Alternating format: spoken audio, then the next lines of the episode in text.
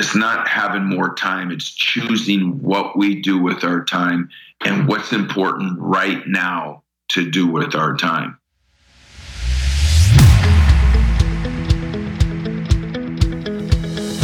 Welcome, welcome, welcome to the Impact Entrepreneur Show. I am your host, Mike Flynn. And if you're just joining us, the mission of my show is twofold to guide you to an encounter with your own potential and greatness, and to show you it is possible to leverage who you were made to be into a business or a platform that impacts the lives of others and helps you design the life that you want. My guests are entrepreneurs and leaders who have had what I refer to as an impact moment and are now using their platform to have a game changing impact in the lives of others. That all sounds great, right? But none of that is possible unless you take action. If you've listened to my show for any length of time, you know that each guest is part of a series such as leadership, mindset, courage, the comeback, and in this case, halftime. It's the middle of the year. You set out with some goals at the beginning of the year, and if you are on track with them, then congratulations, you're awesome. But if you're like me and most people, then you might have gotten off target or off your game plan over the course of the last six months. Now, however, is the perfect time to determine how the rest of the year will go for you and for me. What action will you take? When will you take it? And with whom will you take that action with? As I told somebody recently, it's time to grab the opportunity bull by the horns and ride it into submission.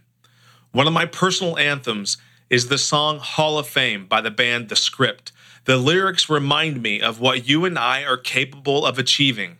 The lyrics like these You can throw your hands up, you can beat the clock, you can move a mountain, you can break the rocks, you can be a master, don't wait for luck.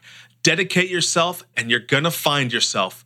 If you and I do this day in and day out, even if we fail, but we get back up and we do it again, then we might stand a chance of standing in the Hall of Fame of our own life.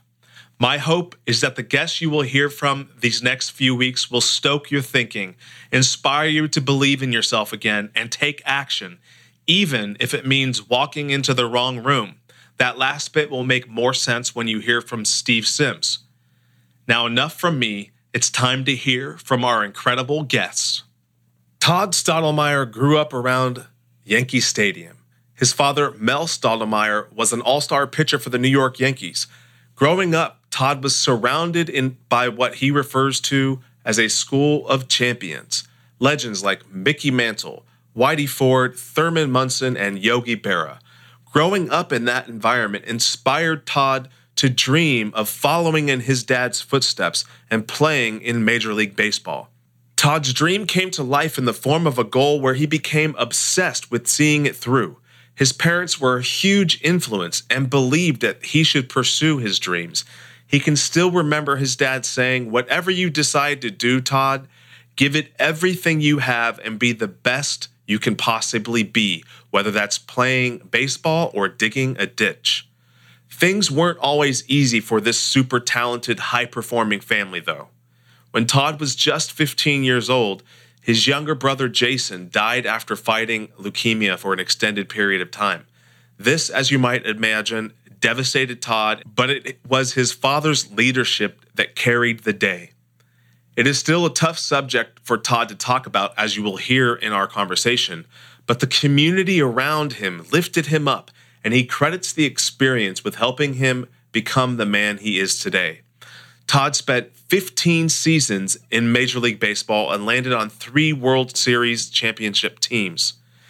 He learned some incredible lessons in his journey playing Major League Baseball. He had some of the greatest coaches and mentors the, along the way, and he played with some of the most gifted and talented athletes in the world and had a front row seat to their goals their mindsets, their training, their failures, and their successes. He learned something from each and every one of them, and he's going to share a lot of that with you today. So bust out your pens and papers, take some notes, and brace for impact. Todd Stottlemyre, welcome to the Impact Entrepreneur Show. We are excited to have you and feature you in the series I'm calling Halftime, middle of the year, baby. Mike, how are you, sir? It's been uh, we've tried to coordinate schedules. I had some uh, some conditions and everything else. You you're persistent. I'll say that, and I appreciate it because it's an honor and a pleasure to be here with you, sir. Well, I'm uh, I'm grateful to have you, and uh, I, I recently heard that persistence trumps brilliance almost every day. So there you. Go. You come from a family of high achievers. Your dad was a pitcher for the Yankees. He played alongside the likes of Yogi Berra and Mickey Mantle. How old were you when you realized how unique your family was? Well, I don't actually, you know, it's crazy. That's a great question. I don't I'm not sure we were unique. I would tell you that the thing that maybe made it unique was that uh the this playground that my brothers and I grew up in that we call Yankee Stadium. And and back in the '60s, uh, mid '60s, early '70s, I was born in '65. So from the time I could walk, I was roaming the grounds of Yankee Stadium. Uh, you know, you mentioned Mickey Mantle, and it's pretty crazy to think that every day my dad went to Yankee Stadium where he worked, right, where he was a three-time 20-game winner and a five-time All-Star uh, the boys, the kids would jump in the car with him. We'd put on our Yankee uniforms. And, you know, I'd be standing side by side in the outfield grass during batting practice with the likes of people like Mickey Mantle. So I will tell you that I look back on that childhood now. I'm humbled. I'm grateful. I pinch myself uh, because, uh, you know, it was kind of like going to the School of Champions, just surrounded around people uh, that had the mindset that said, I can, you know, I am, and I will. And, and I believe that those are great words to live by. But, you know, there wasn't can't, there was always focus, a big vision. Uh, it was just incredible to be around and be inspired by some of the elite athletes of the world. Was there a moment in your adolescence where you kind of ha- that light switched and you recognized that you were surrounded by the school of champions? I love that, by the way. Yeah, you know, it was uh, you know, it was so funny. We'd play. We were just like any other kid growing up in New York, New Jersey, and and we played the street ball games with the broomstick and the tennis balls and the wiffle balls, and we played the street games. But it was like it was that holler from my mother uh, that said, "Hey, boy," you know, yelling into the streets. Dad's headed to the stadium. It was like life stopped on the street. We took off running and uh, to throw the Yankee uniforms on, pile into the car, and and you know, early on, it was so funny. It was like, well, we didn't see it as special or different um, because we didn't know what you know the other kids, what their fathers did. We just assumed like uh, everybody was living the same way, and and but as we got older, you know, as I'm getting seven, eight, nine, ten years old, hanging around Yankee Stadium uh, you know, going to going to things like Family Day. They would have Family Day, and pretty soon uh, there's people in the stands that are watching sons play fathers and sons play, or the kids play the fathers, and we all had our uniforms on. And I remember somebody one day asked me to for my autograph, and I, I and I printed T O D D on the thing, and I thought that was the weirdest thing. But I think that's when it kind of hit me, like, wow this is a different world. Once again, I, I never took it for granted. Grateful and thankful that I got to be around those people. We created relationships uh, with those people. And because of them and because of that environment, it inspired me to dream like never before. And, and I had this belief system uh, that was being empowered by my environment that, that if I wanted to play Major League Baseball, that it was possible for me to. So was that your dream then to play Major League Baseball? Yeah, we became obsessed, man, and it was like uh, it's all we thought of. You know, I, I, remember it was like, man, Dad's got the coolest job in the world. He plays a game, he plays a sport, he calls it a job, and and we were like, uh, my brothers and I, we were like, man, when we grow up, we want to do what what our dad's doing. So. You know, the dream became a, a not just a goal, but it became an obsession. It became that every time we were on a baseball field, we were preparing for our major league careers, and that was our mindset as kids. Yeah. So your your dad was a major league pitcher. Your brother Mel Jr. is a pitching coach for correct the the Mariners, right? The or, Seattle Mariners. Yep. Okay. Correct. And and you played baseball. did your brother did Mel play uh, Major League Baseball as well? Yep. He uh, he only he only played a half a season in the major leagues. He he ended up uh, hurting his shoulder. Uh, it was unfortunate, and then never was able to come back and and get healthy in order to compete at that level. So, but he did play a half a year in the big leagues. You know, I think a, I have four kids. I think you have four or five. Yeah, five kids. And I I believe that it's always a father's dream for their kids to do something bigger and better than than they've created. And that's my hope for my kids. My kids are really young 11 down to age 6 and so they don't they're not even really cognizant of of what their full potential is yet. And i'm trying to develop that every single day. But did you ever feel like you were living in your dad's shadow as you as you began to embark on your major league baseball career through my actually not only growing up but through my entire career i was in those shadows. And you know he played for a story franchise number one.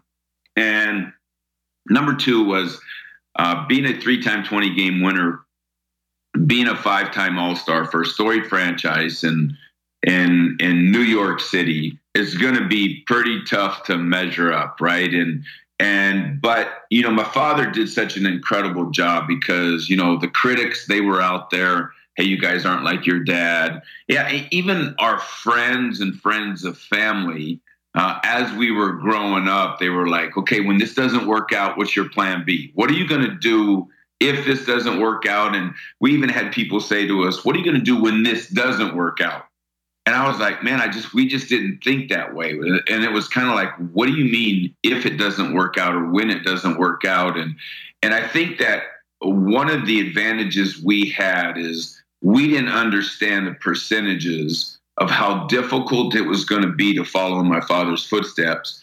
And we just never gave any power or any or even thought about how tough it could be. We just had this obsession that that's the way it was going to be, and and just didn't think any other way. And you know, you mentioned something earlier there about full capacity or or all of your potential, and and I believe that we're surrounded. Matter of fact, John Maxwell's got a new book out about limits, and he talks about this in his book about uh, how most people only live to 40% of their capacity that means that every almost every person on the planet could be 100% better or more and that's pretty crazy to think you know and and but there's no question that we were in the shadows my father did an extraordinary job of always saying hey don't be like me you be the best version of you and if that's playing baseball, great. If it's not playing baseball, that's okay. That's great too.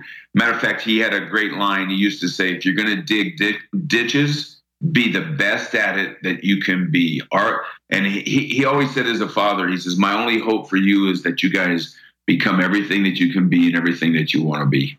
I would imagine he was probably pretty honest with you guys too, as you began to embark this career on how difficult it was going to be that you guys were probably fully up to the task, but but that it's going to be hard, and don't don't expect just because you're my kids that you're going to get first crack at everything. Right. You know, I, I, would tell you having the last name Stottlemyre on the back of our jerseys, no question, it probably opened some doors. But you know, one of my lines was that I was born the son of a major leaguer. I was not born a major leaguer. That part was up to me, you know. Um, you know, look, it's not always the people uh, with the most talent. And by the way, uh, we developed our talent because we probably played baseball more as a young person than most people did because we're hanging around Yankee Stadium. So it wasn't like I was born with the DNA and genetics and said, okay, this little baby right here is going to be grow up and be a major league baseball player. But that's the environment I was in. So those are the skills we developed. And because we probably did it more often, you know, uh, we just got the most out of our ability. I love that. I love that. You know, there was a moment early in your career, since we're talking about your dad and Yankee Stadium, you know, where I think you were like 25 years old and it was Father's Day. It was, I believe, one of your first games that you were pitching in Yankee Stadium and you were on the verge of a of a shutout. I'd love to to get the background of that story, like from start to finish, like what your hopes were, your emotions, why that game was so important to you, and how you felt when the shutout didn't happen? You know that that's a that's got a that's actually a crazy story because um, uh, first of all, it was Father's Day. It was in Yankee Stadium. I was a young pitcher. I'd never thrown a shutout in the major leagues. I didn't go into the game thinking shutout. I went into the game that um, this is a place. These are the grounds I roamed as a kid, and you know it was kind of like I want to win this game today, and I want to be the winning pitcher against the New York Yankees, uh, uh, the team my father played for, in the same stadium that I grew up in. And it was just so cool. It had been like, you know, winning and beating the New York Yankees on Father's Day, a place I grew up. And then to take the shutout into the ninth inning, uh, and then to have the shutout, you know, basically, uh, Matt Nokes came up with two outs in the ninth. He was the pinch hitter. The funny thing about that is, you know, when he hit the first pitch out of the ballpark and it's like, there goes the shutout. What people don't know is five days earlier, I was pitching in Detroit, and Matt Nokes was a part of the Detroit Tigers five days earlier. And I took a I took a shutout into the ninth inning against the Detroit Tigers five days earlier, and with two outs in the ninth, Matt Nokes hit a home run. it's like, how could this be, right?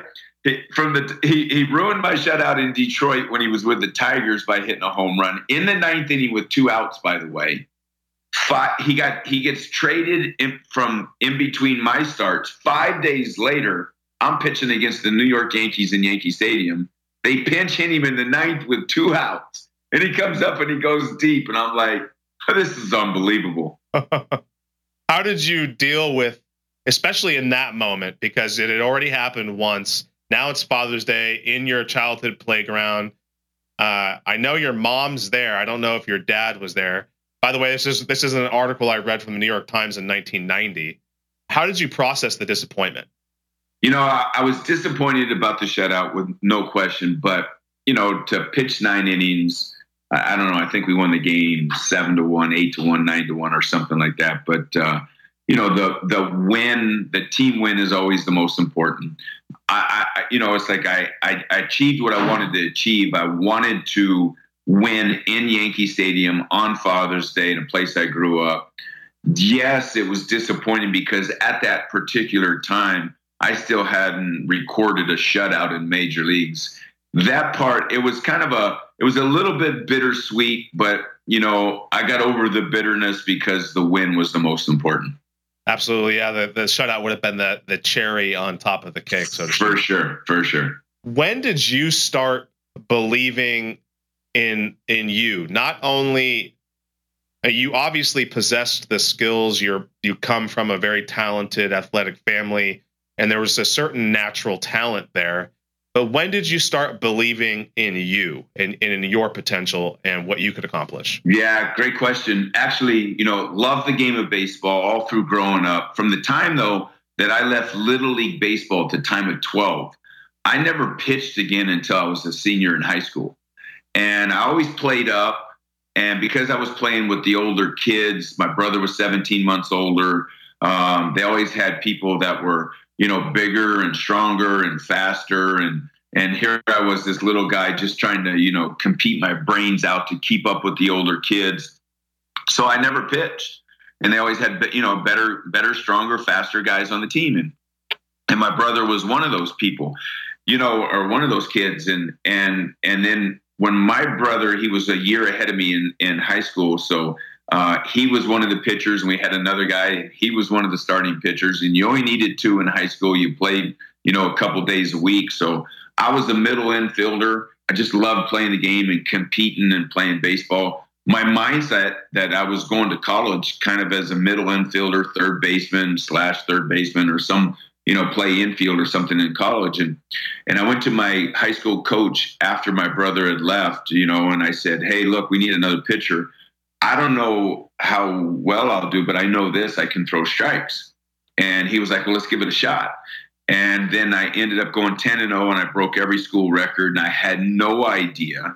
But I had the instinct of the game, obviously, because I was around the game. I had great mechanics because of my father and great throwing mechanics. and the ball just literally started. You know, I grew and into my senior year, ball started flying out of my hand. I started attracting a lot of scouts into a small town watching me pitch.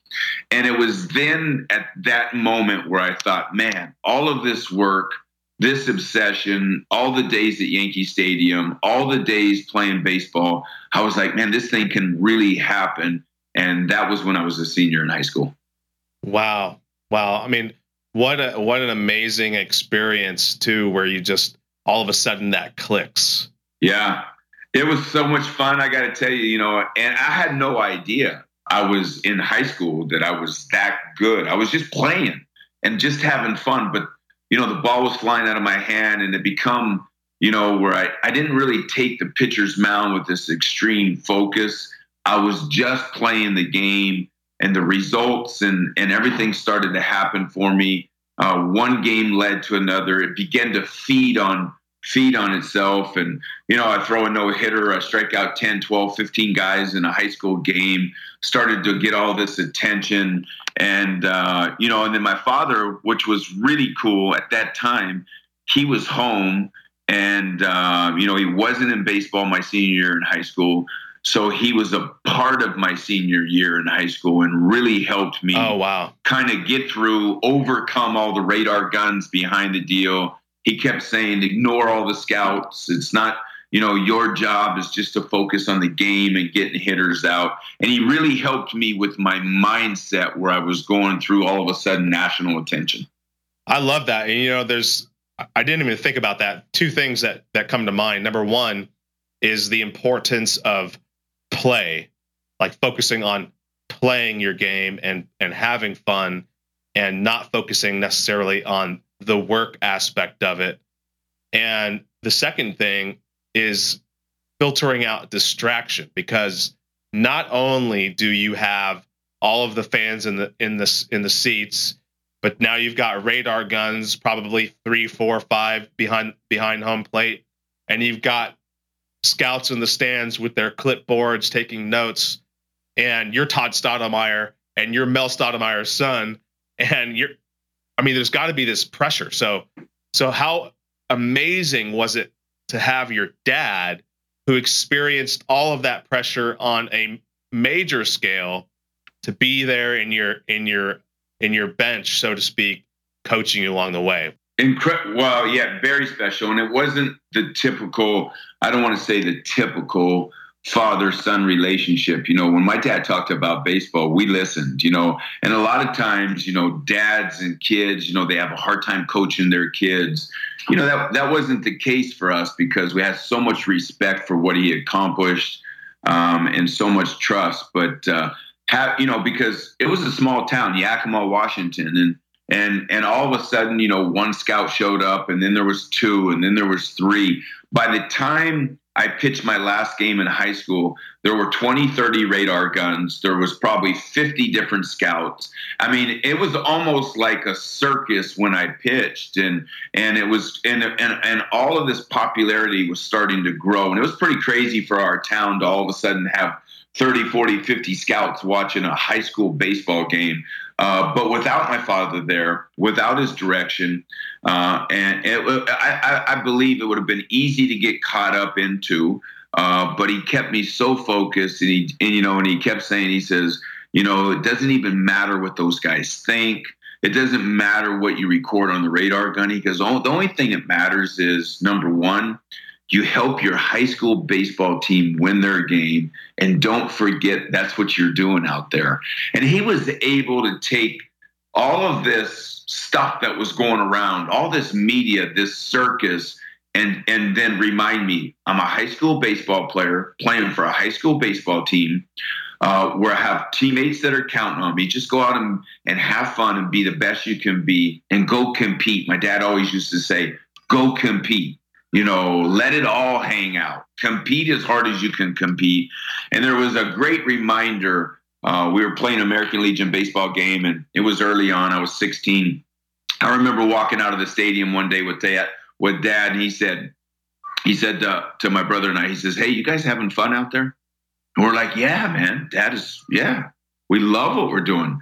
And he says, You know, watching the game, he says, it doesn't look like you're having fun. And he said, You know, you guys don't have to play baseball.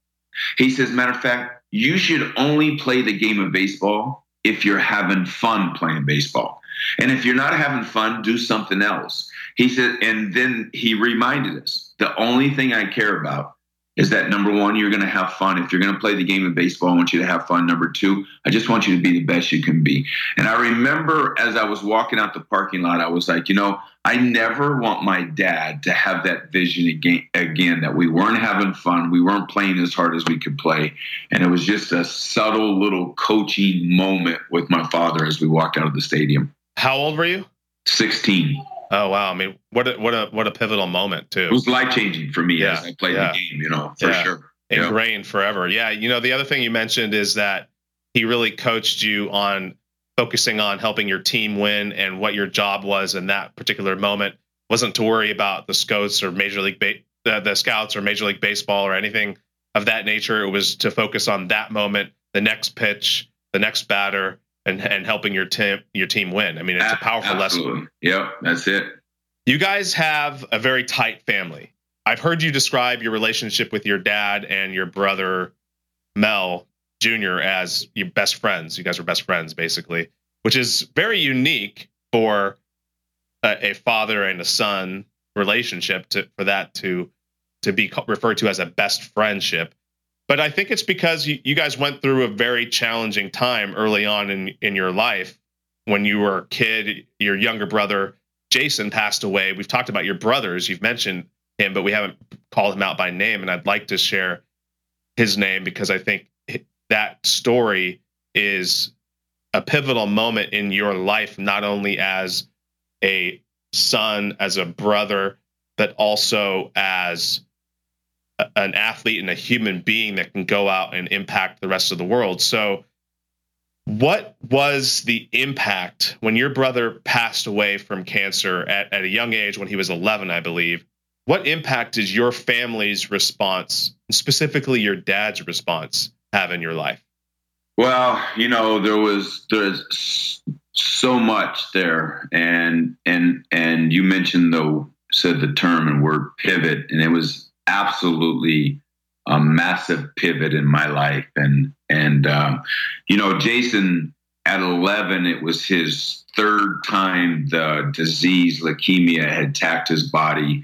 Uh, the previous two times uh, he he was able to overcome through chemotherapy and the treatments and the radiation, the spinal taps, and all the things that he had to do uh, to fight the disease and he was able to overcome it and go into remission. But this third bout, the doctors went to my parents in uh, Seattle's Children's Orthopedic Hospital, Seattle's Children's Cancer Hospital. They went to my parents and they said that his really his only chance for uh, long-term survival would be a bone marrow transplant. Now this is back in 1981, so you know decades ago. But he was 11, I was 15, and uh, so everybody in the family uh, had to get their blood tested, and they wanted, uh, if possible, the closest match inside of our family to be the person who gave the bone marrow, and and my blood matched his perfectly. Um, and and they were really really pleased with my blood and his blood, and you know our body types were a lot alike, and and uh, everything was very very similar. So you know I go in to give him the bone marrow transplant and you know, a bone marrow transplant is uh, doctors, you know, them put me under, going to surgery, injecting needles, you know, 250 to 275 times into my bones and the hips, extract all the marrow, right? Then put it in a, a, a, cleanse it, put it into a bag, an IV bag, and then inject it into my little brother's body. And they did that. And and for me, it was like, man, I have a chance I have a chance to lay down and and I have a chance to give my little brother life and and and um, you know I went into it that way and and and then for him to receive the marrow and it looked like that everything was a success. And and um, you know he was obviously being monitored and and on a daily basis. And And it got to a point where I remember he was like literally roaming the halls of the hospital. And and they were talking about a release from the hospital and and kind of a long-term plan, checking back. Whew, checking back once a month and and that he was going to be going on with his life and and then 2 days before his scheduled release he went into a coma never came out of it and then passed and and I remember man, it was so tough. Uh, I remember that the sadness was, of course, that's normal for the family. Uh, but I carried two other emotions, and that was uh, guilt. I, I, felt so guilty, and I had so much hate inside of me. I was so mad. I was so mad at the world. I was. I felt so guilty. I felt like it was me that that uh, in my marrow that killed my little brother. And I remember that our drive back home without my little brother for the first time is we never had that vision. We had a vision we were going to be driving home together. It was a two hour ride over the mountains uh, from Seattle to into Yakima. And it was hell, man. It was like it was like it was dead silence in our vehicle driving home. And the thought that we were all going home as a family without, you know, missing a family member and and and that just the how I felt on the inside, um, almost as if I'd let my family down. And it, it was, it was, you know, as a 15 year old kid, it was, it was extremely difficult. You know, obviously, you know, I'd done all I can do, and and you know, we were praying and hoping for a miracle, and it was going to be a miracle if it worked out, but you know those are those emotions that i had at the time were so real and uh, life changing man and and at that moment i was like i just remembered and i could feel the sense of having no control and no control over the outcome. And because of it i had this this burning hate uh, outside of the sadness that that we couldn't control it that he wasn't going home with us. And and from that point moving forward, uh, extremely difficult for me that anytime I got into a situation, if it was competitive and and and as I started to lose control, it was like something ignited inside of me. But uh, you know, I'll never forget the walking into our home uh, for the first time. Um, you know, obviously, can't, I can't even imagine what it was like for a mother and father. But my mother went to her knees and and um, to walk to walk back into that home without even and um, whew, I'm sorry, Mike. Still no, tough. no, no. It's it's still tough. Yeah. I remember my dad pulling us together in the living room and and uh, kind of we huddled up as a family.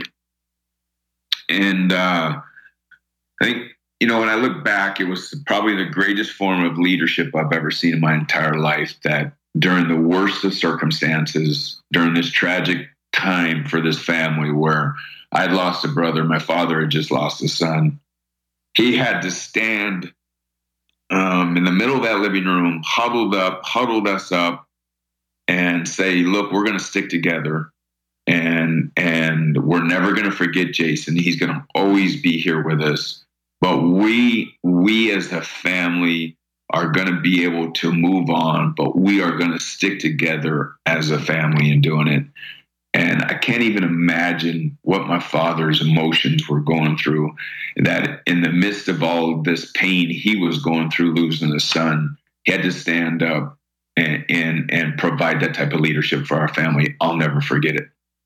Amazing. And and thank you so much for sharing that story. It's obvious that it still strikes to the core of who you are and has influenced who you became and who you continue to be today as you lead your own family.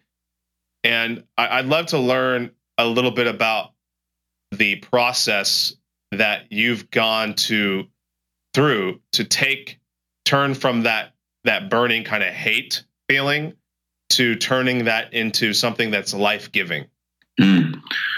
So, you know, it was it was uh, you know this this turn of you know I don't, I don't even know if I was aware of it. You know, I was 15. My my father actually spoke about it in his book, and and about how um, literally you know my whole mindset shifted overnight. I went from this laid back kid to this kid that was just you know all out and everything I competed against and and but you know what I learned later in life was that um, it was you know this this hate and guilt and and that was buried inside of me would come out sometimes uh, in the worst of moments or when I was competing and when things weren't going right.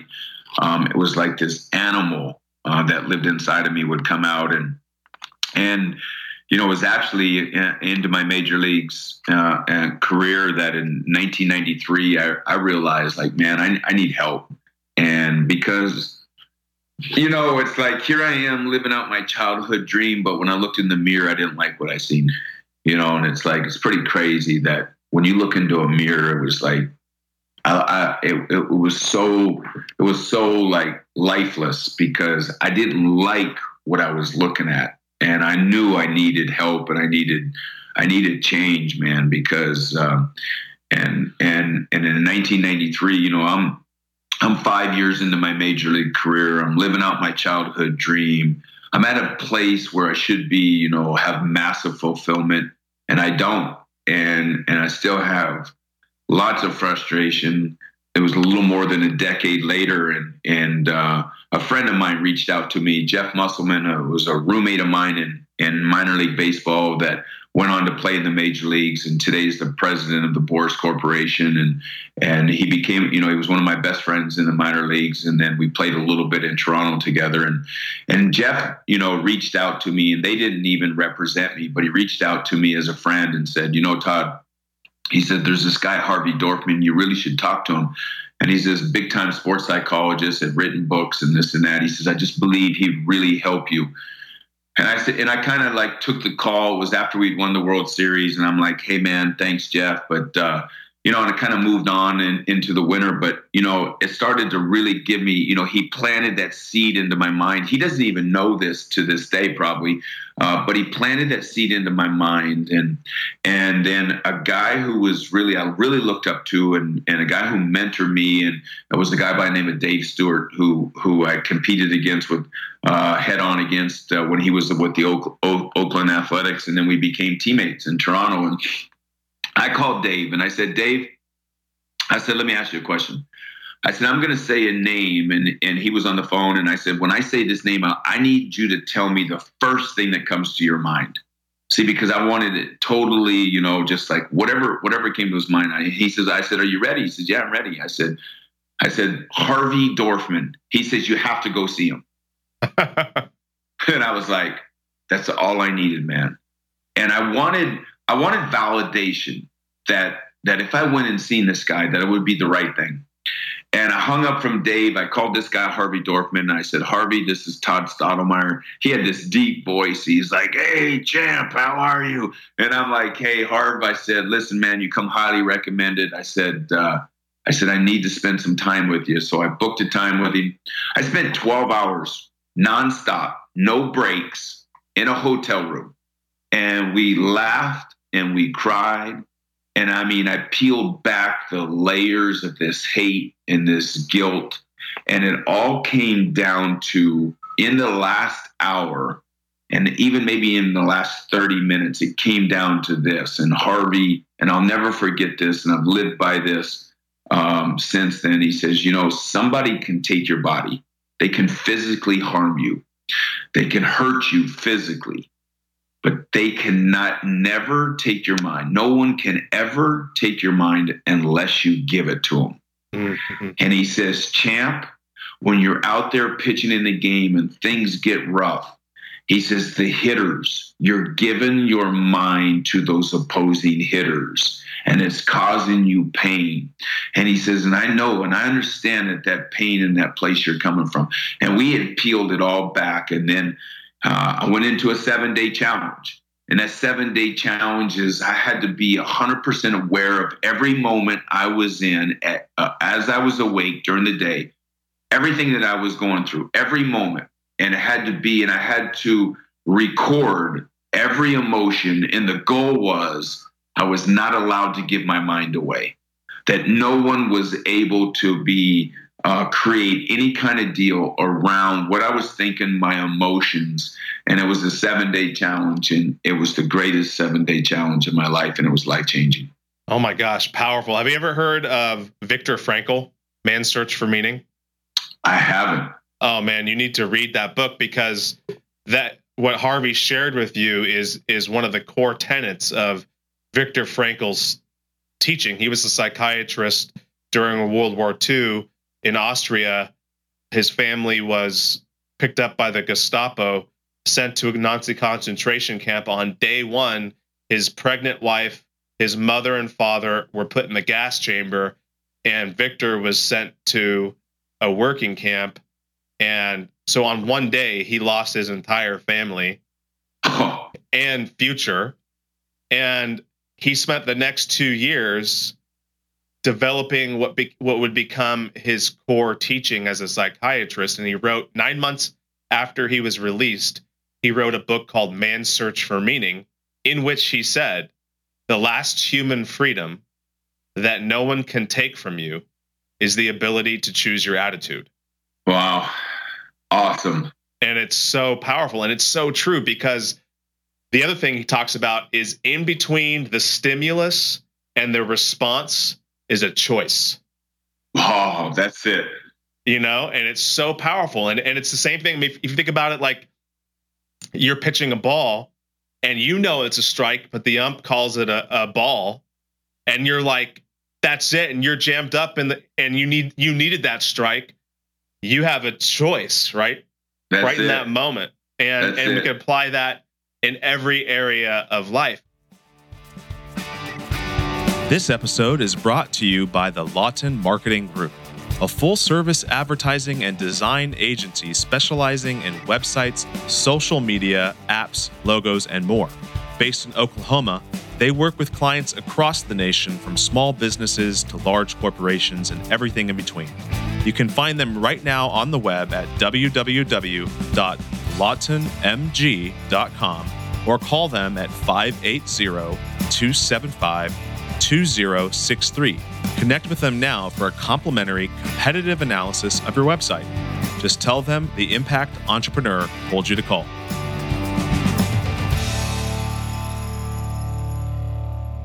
You had an incredibly successful career. You were described as an emotional player, but that's obvious where that emotion came from. And you were through this process with Harvey, you were able to to channel that energy and ultimately you retired in 2002 and then became active in building your businesses. When we fast forward to today, you're now the author of a new book that's coming out called Relentless Success, nine, a nine-point system for major league achievement. So why why now? Why not before? Why now? Yeah, man. That, by the way, that's the big question. And it was, I was two years ago. Um, you know, my father has been battling multiple myeloma, uh, blood cancer for the last 16 years. And, and, uh, two years ago, uh, I got the emergency call from my mother. Um, they're up in Seattle. I live in Phoenix, and and my mom was like, "You you need to get here as fast as you can." And and I could hear it in my mom's voice that it wasn't good. And literally um, got a got a flight out that night, raced to the airport, got on an airplane from Phoenix, flew land, landed in Seattle. When we when I landed in Seattle, I had no idea what we were going to be walking into. I didn't know if my dad was going to be alive. I didn't know. I just I heard something different in my mother's voice on that phone call and and we went into the hospital. My brother was there, I was there and and my mother, of course. Now, I remember walking into the hospital. He was running a fever of over 105, and just you know the treatments and the battle of this cancer. You know the treatments were wearing on his body, and and and uh, you know and and and but over the last four oh, four plus years, my mother has 911 my father uh, over 40 times. I mean, it's been, uh, I mean, his battle and and this warrior like uh, this warrior like guy that, that's just fighting for the next day. It, it's been incredible. But here's here's what's nuts was that get, we get up there. It's an emergency flight. Dad's not doing well. 105, delirious, not really sure where he's at. You know, not not doing well. Three days later, he leads our family out of the hospital. We're all looking at each other like, "Wow, what in the world, man?" It's like, how's this guy, man? He's got he's got this fight in him like we've never seen, and and as dad is leading us out of the hospital, we're all kind of walking behind him like this is crazy. And and uh, you know, we get to his house and he says to me, he says, Hey Todd, he says, let's take a drive in the mountains up in Sammamish. And I'm like, okay, great. And I jump into his truck and he gets in the passenger seat and he kind of guiding me and telling me where to go. And and we're driving through the mountains. He says, Man, there's some beautiful homes up here. He says, you know, Todd, he says, I've always wanted to own a home in the mountains. He says, you know, someday I might buy a home in the mountains. And it clicked to me. And he's like, and I was like, someday, he said, someday I might buy a home in the mountains. See, my father was going through some incredible circumstances, but he refused to give any power to those and the, all the power and his entire mindset was was a life he was going to live in the future. And I was like, man, we're uh, you know 24 hours ago we were just fighting for his life. Uh, now we're taking a drive in the mountains. He's talking about a vision and a lifetime, and and and, and he sees himself someday buying a house and and I remember at that moment I was like wow that's so powerful and, and then that night we got to his house and I'm staying in the guest bedroom and I'm I remember I couldn't sleep and I'm looking at the ceiling above and and at that moment everything changed for me. I said, you know, everything in my life has been about me. Everything has been about my goals, my dreams, my aspirations, and it's been about, you know, everything that I could accomplish. And but what I realized at that moment was I've had incredible mentorship and lessons from some of the greatest athletes coaches, people in business, and my father. And you know that I haven't given those lessons away to other people. I've kept them all for myself, for my own self achievement, for me, me, me, and me. And I remember at that moment, I was like, you know what? I've had an extraordinary life. I've been blessed. I've been so fortunate. I said, but that was the first part of my life. The second part of my life is I want to see if I can help others live their championship life whatever their championship life is going to be for me it was for for me it was playing a game on a baseball field and and then going into the business world and everybody's baseball field or championship life looks different but the system for success is all built around the same principles so it doesn't matter whether it's business or it's family or it's health this system and this nine point system that I developed. And it wasn't like I developed it, it was the development of other people that were around me during that chapter, that story in my life that said, here's what we got to do in order to help you get from this step to the next step. And it was like, and this book is really me sharing the good, the bad, the ugly, the ups and downs of real life, my life, going through uh, everything from triumph to tragedy or tragedy to triumph. And yet, the collection of people who were around me to help me get to the next place in my life, I call the nine point system for success. And so, why now? The now is is there was this revelation that came over me was why am I holding it in? Why am I not sharing it with people? And I thought, I remember I went home from the, I got home from that trip. I got, I walked into my home. I looked at my wife. I said, I'm going to write a book. And she was like, Todd, and she goes, I know people pay you to speak around the world and you make up words on stage, but your grammar is so bad.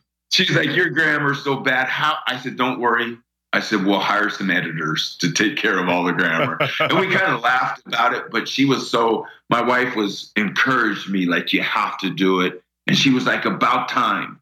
And I was like, you know, but I, I never had the desire to move forward on a book or thought I was like, what value would I, you know, have in a book? But at this moment, all the value and all the reasons why I should write the book came to me. And it was out of the inspiration of my father watching this warrior have this mindset of focused not on today, but on tomorrow. And it was incredible.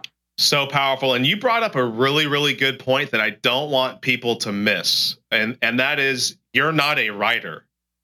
And yet you you still wrote a book.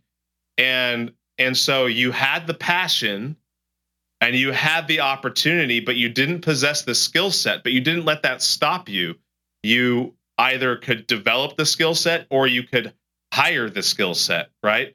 And I think that that is one of the, the things that stops people before they start even is is they they they're passionate about something and there might be an opportunity yet they don't possess the skill set and so they're like well not me mike man you're nailing it and that's the thing it's like you know, and, and, it's one of the things I'm out there telling people. It's like, man, let's let's open up those childlike dreams again.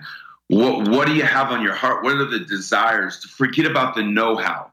We'll go. We'll figure out what skill set you got to develop. And and and in this book, I didn't. I had no idea where to start, but I I knew this. That nine point system has been every single part of my life, and I was like, okay, so it's like, what are the behaviors? What is the what was the skills? What do I got to learn?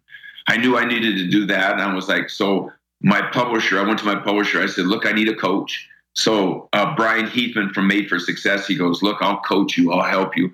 I said because I have no idea, and I knew a coach could shorten my learning curve, and he helped me develop the storyline, and he helped me put it all together. And then it was just a matter of me pouring the stories out. But when am I going to have time? And people's excuse all the time is we're so busy being busy is there's no time. I was no different, man. I'm running a company. I'm a father of five. I'm, I'm a husband, and I have all these other things going on in life. So I had to figure out and I had to pencil the time in. So I actually wrote the book from 10 p.m. to 4 a.m and it was a place where I could have total silence, no distractions, and just let the stories uh, come out. So you know, I had to make up the time, but uh, you know, I followed the system. I had no I had no skill set to write. I had the stories. I had the system. I knew what I wanted to say. And and I went out and and I just followed my system through this book. And what was funny was you know, we broke the writing plan down to 800 word increments. And that was the way, that was how my mind worked. I said, look, I got to develop a plan. And so we broke the storylines down to 800 word increments. And, and I said, okay, said, so from start to finish, I said, what are we looking at from a length of time? And, and, and, and my coach, the publisher, he says, probably about three months doing this, fitting it in. I said, okay. I said, I can do that. And I remember I started my journey and I started writing and then it built momentum and I started to really get into the process.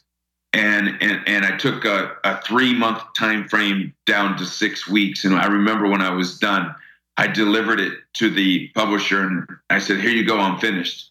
And he says, What do you mean you're finished? I said, I got all those stories written. He goes, Todd, he says, You're you're building an international business he says you got family you're doing this you've been up with your father you're and your mother and you're, you're traveling. How i got i go from 10 p.m to 4 a.m boss. I wrote the book. And he, he was blown away but and the process was grueling but the fact of the matter is that when you really want to get something done that time is not the issue. And i tell people all the time we all got the same 24 hours in a day it's it's not having more time. It's choosing what we do with our time and what's important right now to do with our time. And so many people the desire that people have in their heart because they don't know how uh, or they don't feel like they have the time uh, the desire passes them by and sometimes people don't live their greatest life. And i'm saying stop. We got to stop this. We got to change this there's an inner champion that's living inside of everyone. Time and know how and process is no longer going to be the excuse. and I'm going to bring this system out and I'm going to tell people learn it you're going to see it you're going to understand it it's going to be it's going to be relatable to you because it's real life it's stories and and that's why I'm so excited and proud of the book that we put together for sure. Oh man, absolutely. And what you are describing is the perfect uh, embodiment of the word passion. Passion literally means the willingness to suffer for something. And so you're willing to suffer by losing sleep. But here's the other thing in, in the pursuit of your dream and your vision, right? But here's the other thing on the flip side of that, if you didn't do that, you would be willing to allow your dream and vision to suffer in the pursuit of sleep instead of the opposite. And so there's there's there's a trade-off in every decision that we make. And and you, you we have to each weigh what those trade-offs would be and and how they would impact our own ability to achieve and realize our full potential. Yeah, we're going to live in pain, right? Everybody gets to choose their pain. It's that pain of success is short term, the pain of regret is long term. And it's kind of like we're going to live one or the other. We might as well pick one.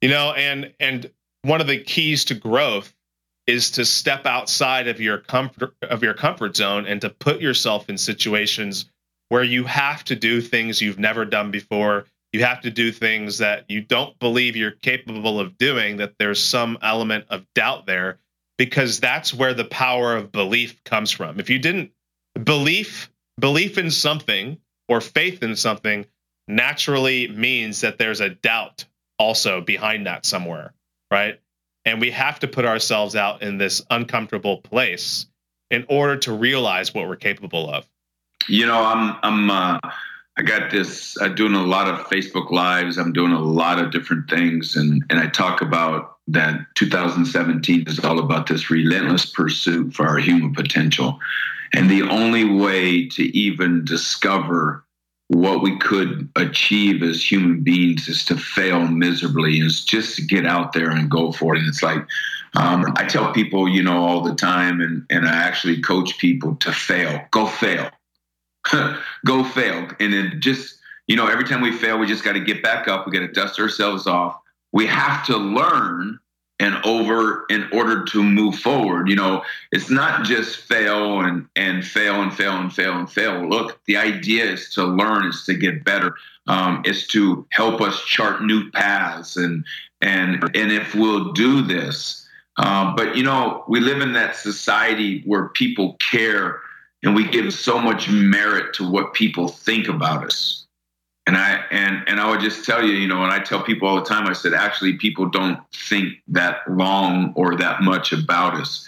So we might as well go ahead. But you know you know the the embarrassment right? And and one of my mentors told me you know he's like todd sing like no one's listening dance like no one's watching and write and love like never before. And it's like when you think about it sing like no one's listening I mean, it might be hard. I might, I might have the worst voice, and by the way, I'm a terrible singer. But it's like, man, who wants to sing in front of a crowd and then have the crowd go, "Oh my goodness, it's terrible," right? But if if we lived life like we didn't care about the opinion of that critic or by that person, imagine what we would pursue. Imagine what we would pursue if we had this thought in our mind that we're guaranteed success. What would we pursue?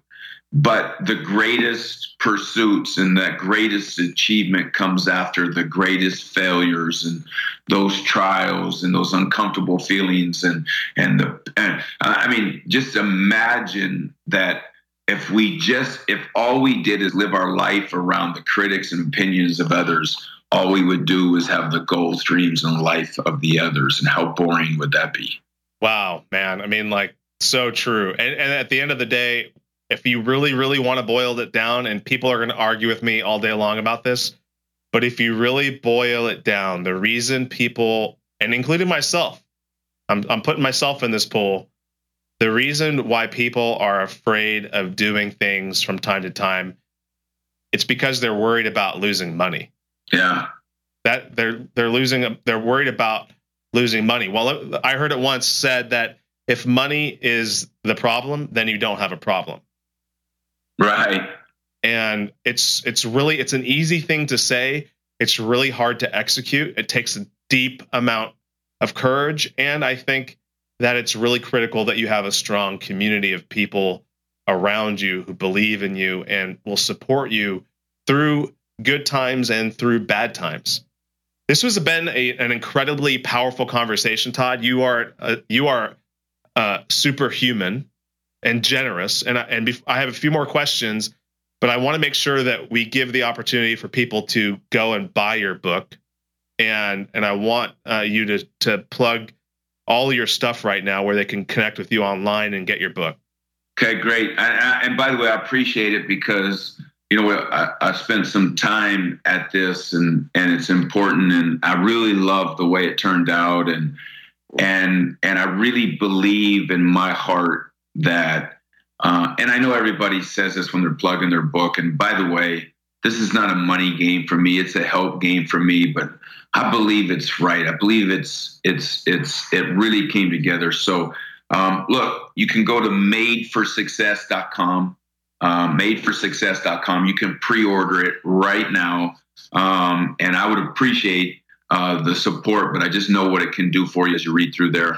Um, obviously, you can come to toddstottlemyre.com and and and be a part of the community and and be a part of subscribing to the website and and getting on the email list and the blogs and the videos and all the content that that I'm working really, really hard at putting out. And most people can't spell Stottlemyre, so I'll keep it simple for everyone. you go to toddofficial.com. It's going to take you to the exact same place. Man, I would love for you to come be a part of the community.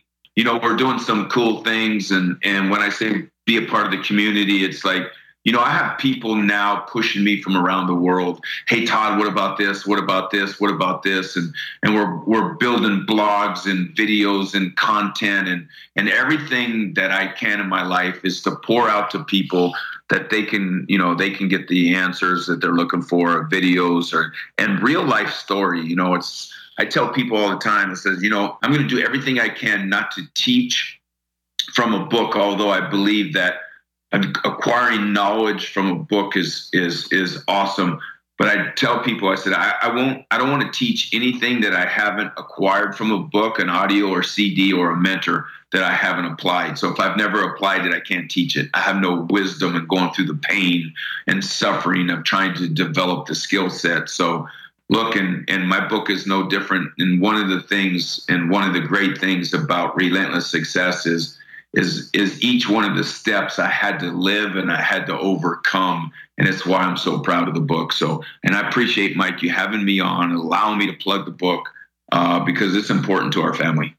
Absolutely, and and I'm uh, I'm gonna go be pre-ordering that book here today. I can't wait to read it, and I'll I'll I'll, send I'll send it to you so that you can sign it for me. T dot o dot d dot d you know? And uh, so if you could pick any skill set that you currently possess these are some fun questions. So if you could if you could pick any skill set that you currently possess and turn it into a superpower what would it be?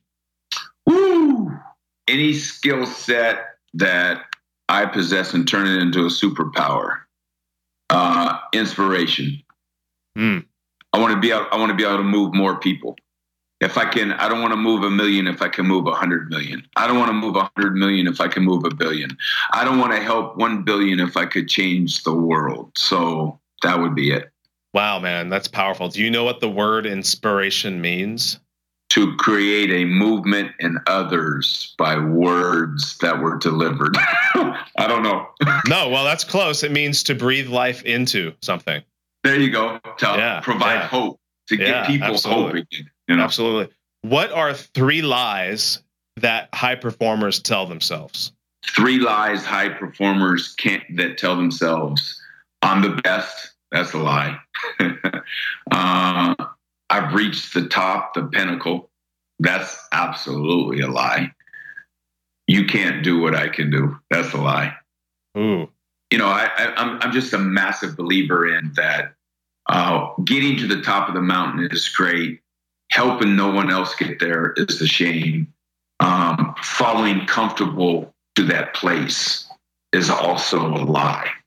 And I just believe that when you get to the top of one mountain, look up, there's another mountain. And it's it's this pursuit, man. And I'm just so I'm so in touch with it right now. It's like uh, every single day, every moment, every conversation, every person I'm around, uh, can I get better? Mike, you you have no idea how you've inspired me on this podcast, and that when I'm done, I'm going to go through and make some notes because your your your offer, your mindset is is so in touch, but your intellect is so much higher than mine. You have inspired me to be want to become more, and I appreciate you today. But uh, absolutely, yeah, for sure. Thank you. Yeah. Well, I look forward to keeping in touch and seeing how we can collaborate more in the future. Now, when you are uh, on your deathbed and you're surrounded by your beautiful wife and five kids, how will Todd Stottlemyre measure his life?